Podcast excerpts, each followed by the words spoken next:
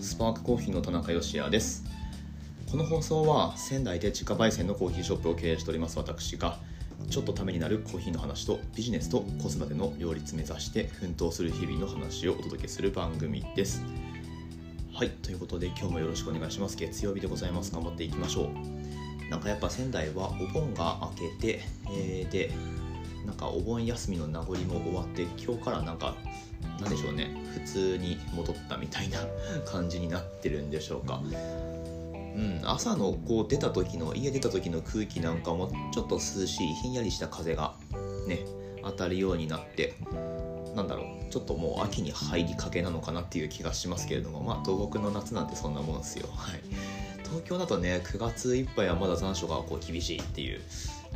感じなのかもしれないですけれども仙台なんかはねもう9月に入ったら大体涼しいんですよね多分、うん、にもよるのかもしれないですけど最近こう夏の最高気温がめちゃくちゃ暑い割には秋が来るのは結構早かったりして、はい。まあ、その辺はやっぱ東北だなと思いますけれども。まあまあその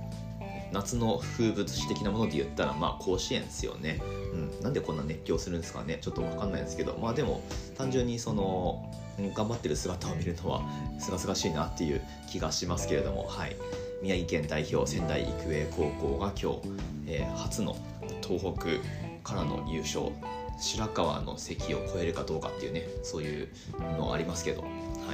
えー、東北代表として東北代表っていうか、うん、東北から初優勝できるかと、まあ、そういうのをかけて今日戦うわけなんですけれども、うん、まあ頑張ってほしいですね。仙台育英はねやっぱ強いんですよね。伝統的に強くて。僕がその、まあ、僕ずっと宮城なので見てますけどずっとね甲子園、まあ、ほぼほぼ出てるのって、まあ、たまに違う高校がね出たりもする年もありますけれども大体仙台育英。仙台育英の方が多くてで、まあ、次に東北高校が多くてみたいな、うん。まあ、そういう育英か東北かみたいなそういう感じなんですけど去年に関してはあれなんですよね。東北学院高校が初出場で1回戦あの有名な愛工大名電に勝ったんだけどちょっとねあの諸事情あって、まあ、コロナの影響でっていうので2回戦出場辞退されたっていうもう本当にあの悲しい出来事がありましたけれどもなので東北学院に関して言えば甲子園無敗っていうねあのそういう記録記録なのか、えー、まあ、そういう状況なわけなんですが、まあ、今年の代表は仙台育英ということでやっぱ強いですね、うん。まあ、って言っても試合見てるわけじゃないんですけどあの、まあ、どうやら系統がうまくいってるチームということで本当にあのなんか絶対的エースに頼んだみたいな従来型の高校野球じゃなくってすごい現代的なあの戦い方でここまで決勝まで上がってきたっていう感じだと思います。で対する、えっと、下関国際でしたっけ？下関なんとか、えー、こちらもまあ系統が得意なチームということでなんかすごい現代的なあの決勝戦になるのかなっていう気がしますけれども果たして仙台育英えー、初優勝を収めることができるんでしょうかというところで。気にしていきたいんですがもう実はごめんなさいここまで言っといて育英の試合とか結構どうでもよくって あの自分たちのことで頭がいっぱいいっぱいっていう、まあ、そういう状況なんです。はいジャパンバリスタチャンピオンシップの予選の日程が全部終わりましてでいよいよ準決勝進出者が本日8月22日の10時に発表されるということで今日はそれに絡めたお話をしていこうかな、まあ、なんか事前予想みたいな感じで、えー、軽くやっていこうと思うので、はい、月曜日の配信ぜひお楽しみください。本日は8月22日月曜日の放送です。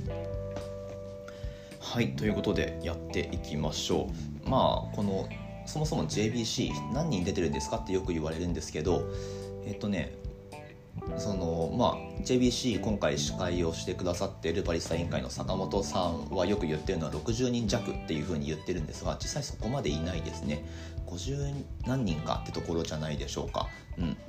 で、まあ、準決勝進出できるのがそのうち16人と、うん、それだけ見ると多いように思うんですけれどもこの16人に入るのが毎年めちゃくちゃ難しいっていう、うん。まあ、そういうえー、まあ、実際そういう大会なんですよ。うん、っていうのもまあなんだろうな、まあ、強い人はずっと強いしあとは強い会社はずっと強いしっていう、うん、まあある種高校野球みたいなものなのかもしれないんですけれども、はい、あの16人に入るのってめちゃくちゃあのしんどいです。うちみたいな地方のインディペンデントなお店からっていう例は前回大会もなかったんですよ。2019年の時は、うん、2019年が一番最新の大会ってことになるんですけどその時は本当にえーとまあ、バリスタ単位で見たら初出場でセミファイナル進出しましたっていう人もいるんですけどその場合はもう所属してる会社で何回も過去にセミファイナルもしくはファイナル進出経験があるっていう所属からの初出場でセミファイナル進出っていうケースです。100%100% 100%ね、うん。なので、まあ、それだけ聞いてもどれだけそのセミファイナル進出っていうのが難しい大会なのかっていうのが あの分かると思うんですけど、うん、なんかね本当まあこう言っちゃなんですけど比較対象にするのはあんまりあれかもしれないけれどもブリュワーズカップみたいにその予選で同じ豆を使ってブラインドで味だけの評価でこう勝ち抜けが決まるっていうものではないので総合的にその豆を自分で選んでであと自分の言葉でプレゼンテーションもしてで技術面も見られてっていう、まあ、ここまでシビアにチェックされる大会って他にないんじゃないかなと思います、うん。まあ、あとはねあの J シグスなんかも同じような感じですけどはい。っていう、まあ、すごいタフな大会です、うん、プレゼン能力とかねその辺りも問われるのでなかなかこう突破するのって難しいんですよね、うん。まあ、資本力とかチーム力ってところも関わってくるのでこれ別に自分たちにそれがないからあのなんかこうずるいみたいに思ってるわけじゃなくってあのそれを思ってるんであればうまく使うべきなんですよ、うん、なのでまあ僕らみたいなそのちっちゃいところから出場するんであれば、まあ、何かしらその辺りを工夫してとにかく突破しなきゃいけないし、うん、やることは一緒なので、うん、会場にあるのは、えー、スポンサーのマシンだけっていう、まあ、そんな状況でどうやったら勝ち上がれるのかっていうのはこれはもう自分たちの頭で考えてあの望む必要があるんですね僕らみたいなちっちゃいところは。はい、なのでまあそれで果たして今回どうなのかっていうことなんですけれどもその結果の発表が本日の10時にバリスタ委員会の各種 SNS、まあ、インスタとフェイスブックですね。で発表されるということなんですけれどもさあどうなんでしょうかと、プレゼンね見てくださった方結構いらっしゃってありがとうございます。まあプレゼンの出来で言ったらあんな感じで、まあ、特にその大きなミスとかもないしあとは味の部分でしっかり評価してもらってればうーん当落線上にはいるかな。当落線の上にいたらいいなっていう感じなんですけれども、まあ、こればっかりは僕はどうにも言えないですね。だって出たことがないのでセミファイナルに。この感じだったらいけてるみたいなのがないのでもう本当にあの競技終わった瞬間から自信なんか一個もないですけど、うん、なんだけどねまあせっかくここまで頑張ったので、えー、できれば突破していきたいなと思うんですけれども今日はまあその辺の僕らの感情の部分はちょっと置いといてえっとね勝敗予想じゃないんだけど注目のバリスタっていうのをこれ僕の主観で紹介していこうと思います。はい。で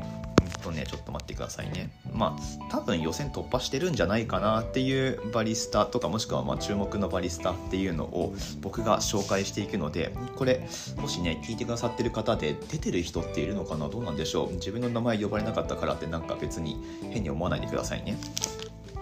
あくまでその、まあ、僕が知ってるえー、乏しい知識の範囲でであと過去の実績とかも踏まえてお話ししていくので、えー、その辺はご了承いただきたいんですけれどもはい。インスタグラムの方がいいかな。インスタグラムで、まあ、誰が出てるのかっていうのをちょっと確認しながらお話ししていきますけれども大阪予選の初日からいきましょうかね。大阪予選初日に、え出場された方でまずねこれ事実として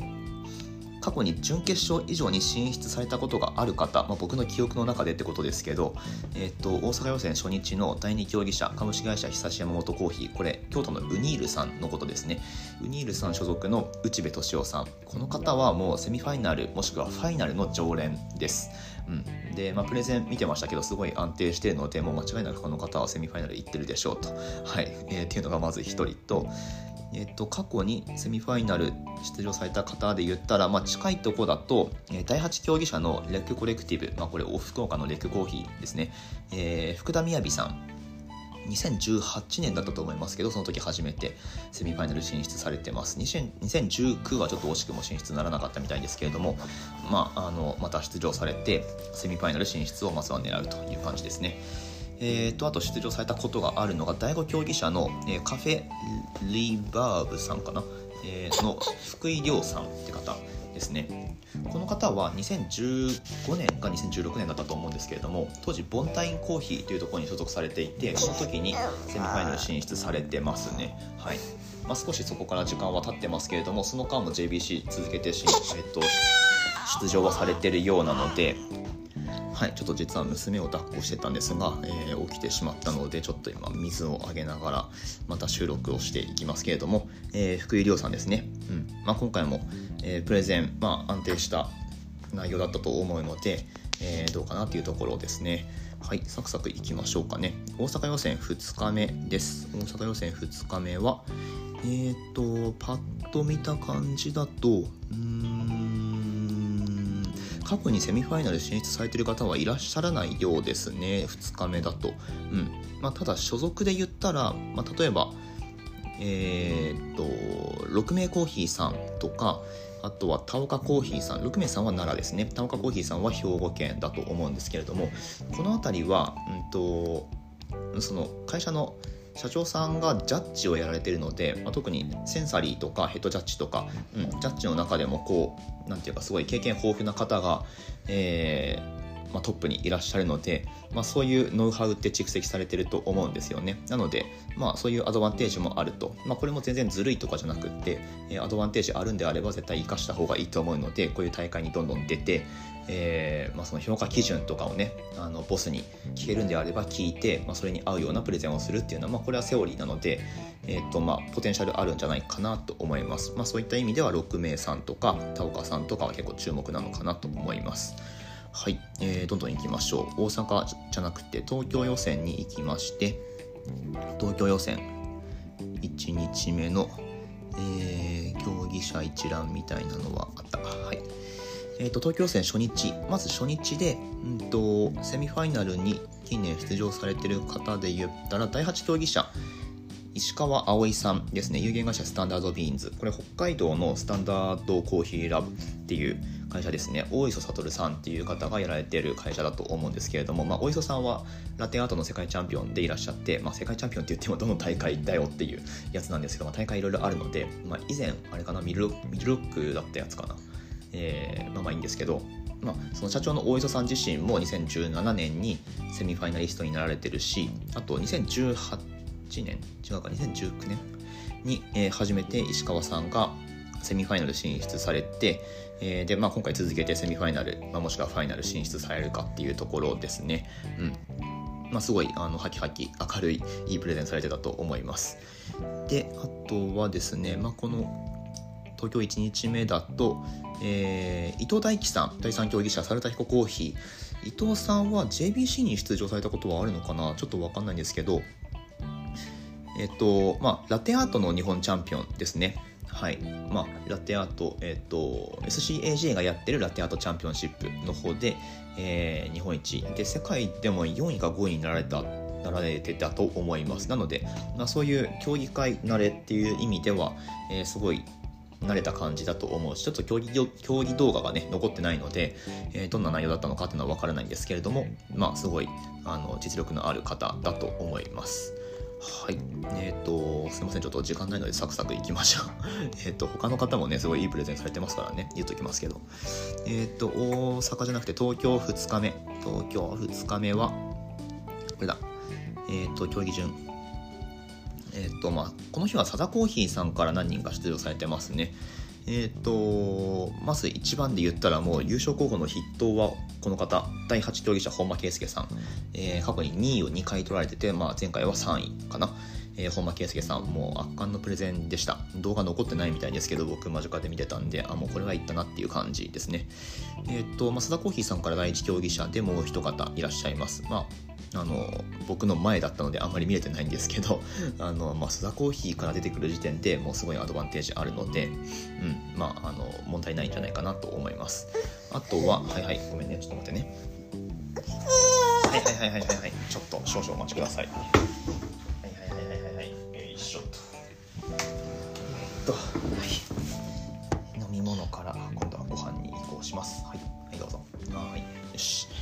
えっ、と、増田コーヒー本間さんと増田コーヒーの方って感じですね。あとは小川コーヒーさん。うん。小川コーヒーさんも JBC においてはセミファイナリスト輩出の常連企業ってことになるので、この日はその競技者単位で言ったらセミファイナル進出されたことある方はいらっしゃらないとは思うんですけれども、まあ、やっぱりすごいノウハウがある会社なので、うんあのまあ、勝ち上がってくるのかなっていう感じですね。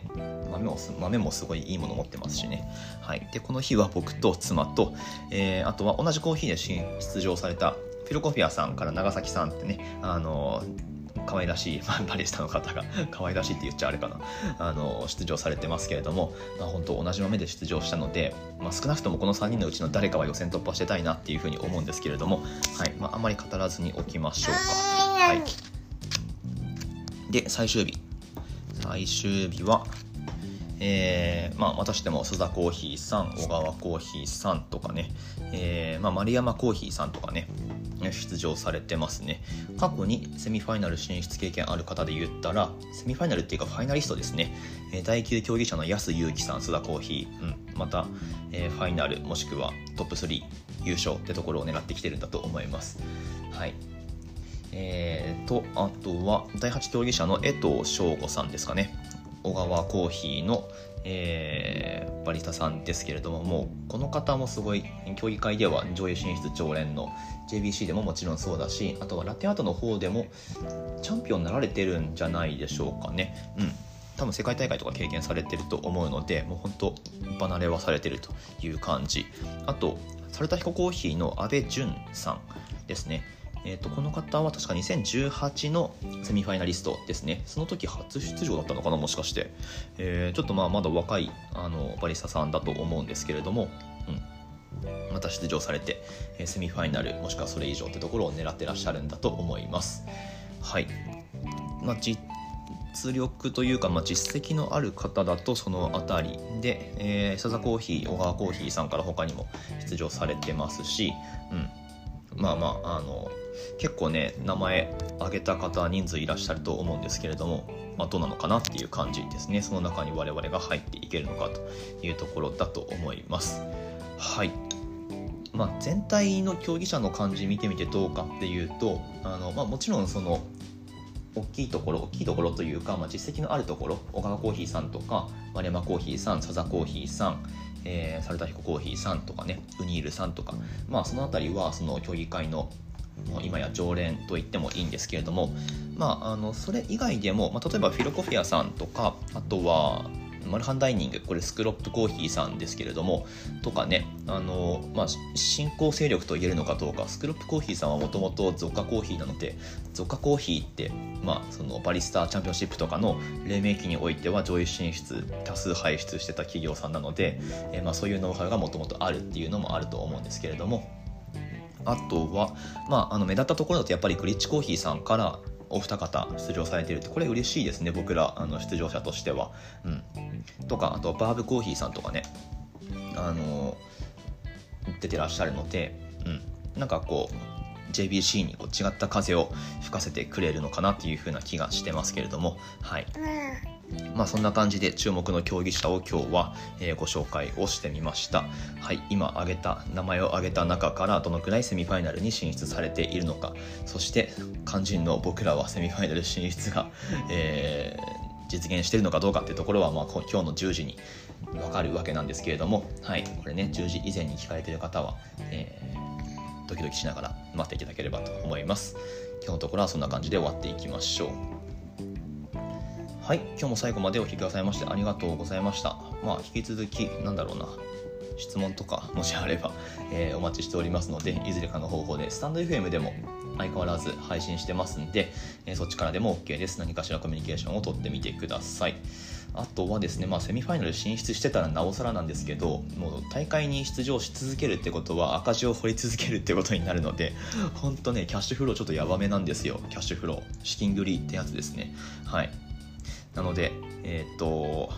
もうシンプルにうちのコーヒー買っていただければすごく助かります。ぜひご協力をよろしくお願いします。実店舗の方でもオンラインの方でも構いません。あの利用可能な方でご利用いただければと思っておりますので、ぜひ応援よろしくお願いします。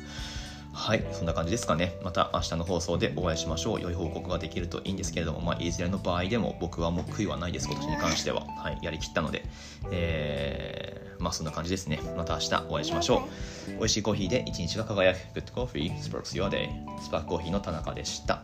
うーん。まあでもまあいっか。